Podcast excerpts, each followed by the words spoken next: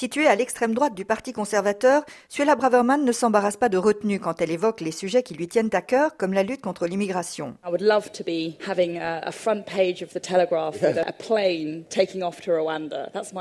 J'adorerais voir à la une du Télégraphe la photo d'un avion qui décolle pour le Rwanda. C'est mon rêve, dit la ministre qui soutient ardemment l'accord signé par sa prédécesseur Priti Patel avec Kigali. Un accord qui permettrait d'envoyer les migrants et demandeurs d'asile arrivés au Royaume-Uni vers ce territoire africain. Invalidé par la justice, le projet n'a pas abouti. Suella Braverman a aussi déclenché une mini-crise diplomatique avec le Premier ministre albanais en qualifiant de gang de criminels les migrants venus de son pays.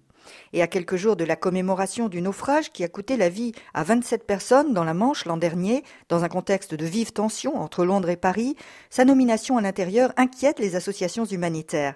Claire Mosley, fondatrice de Care for Calais. Elle considère que les personnes à Calais ne sont pas des demandeurs d'asile et parle d'invasion. C'est très décevant que le gouvernement parle d'une façon qui sème la division et la haine dans notre pays. Les associations dénoncent la signature d'un nouvel accord avec la France pour renforcer la surveillance des côtes, mais elles ne sont pas les seules. Les critiques viennent aussi du Parti conservateur. Une députée du Kent juge le texte inefficace. Des critiques compréhensibles, estime Simon Usherwood, professeur de l'Open University au nord de Londres.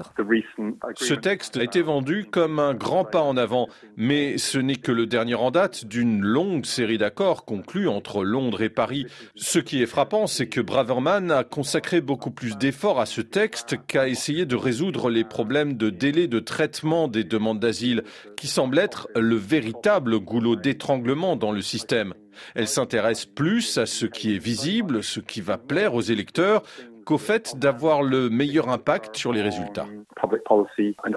Fervente apôtre du Brexit, Suella Braverman a dirigé en 2015 un groupe d'élus eurosceptiques. Aujourd'hui, elle veut que le Royaume-Uni quitte la Cour européenne de justice qui bloque, par exemple, le projet avec le Rwanda. La ministre de l'Intérieur, qui a fait ses études de droit à Cambridge et à la Sorbonne, dénonce également le pouvoir des juges dans son propre pays. Elle conteste, comme l'a fait Boris Johnson, le Judicial Review, un processus équivalent au contrôle juridictionnel assuré en France par le Conseil d'État. Aurélien Antoine est professeur de droit public à l'Université Jean Monnet de Saint-Étienne. À l'époque, effectivement, voilà, elle a commencé à monter, elle a soutenu un gouvernement qui euh, était très restrictif en ce qui concerne les recours aux juges, quoi, tout simplement l'état de droit, comme on dit chez nous. Sa nomination au poste de procureur général en 2020 avait d'ailleurs fait polémique au sein de la justice. Mais son positionnement s'inscrit dans la continuité de l'évolution du Parti conservateur, estime Aurélien Antoine. Très clairement, il y a la cristallisation d'une extrême droite, d'une frange droite du Parti conservateur depuis quelques années, et Shola Brasman s'inscrit plutôt dans cette lignée-là qui a clairement émergé depuis 2016, même s'il y avait évidemment quand même des éléments euh, latents. Issue d'une famille d'origine indienne, Sue Ellen, de son vrai prénom, s'est engagée en politique dès l'université. Et outre son franc-parler, elle est aussi connue pour sa persévérance et pour son opportunisme, selon de nombreux observateurs. Simon Usherwood. C'est vraiment un animal politique. Elle sait que son poste lui permet de se faire un nom. Et la loi et l'ordre, c'est un fondamental des conservateurs. Je ne suis pas sûr que ce soit une passion, mais pour l'instant, ça lui est très utile.